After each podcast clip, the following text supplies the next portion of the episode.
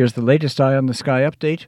Quiet weather will continue tonight and tomorrow ahead of deepening low pressure expected to track from the Ohio Valley to off the mid Atlantic coast Monday night and Tuesday.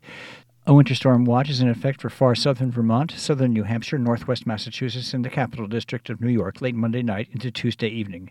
Tonight, mostly cloudy north, partly cloudy far south, chance for an evening snow shower north, mainly over high terrain, lows mid 20s to around 30. Monday night, variably cloudy, scattered snow showers near and north of the international border, highs mid 30s to mid 40s. Monday night, increasing clouds, slight chance for late night snow from the upper Hudson Valley into Bennington County and the Berkshires, lows in the mid teens to mid 20s. Tuesday, dry near and north of the international border. Slight chance for light snow or flurries along Route 2. Chance for snow with some light accumulation possible between Route 2 and Route 4.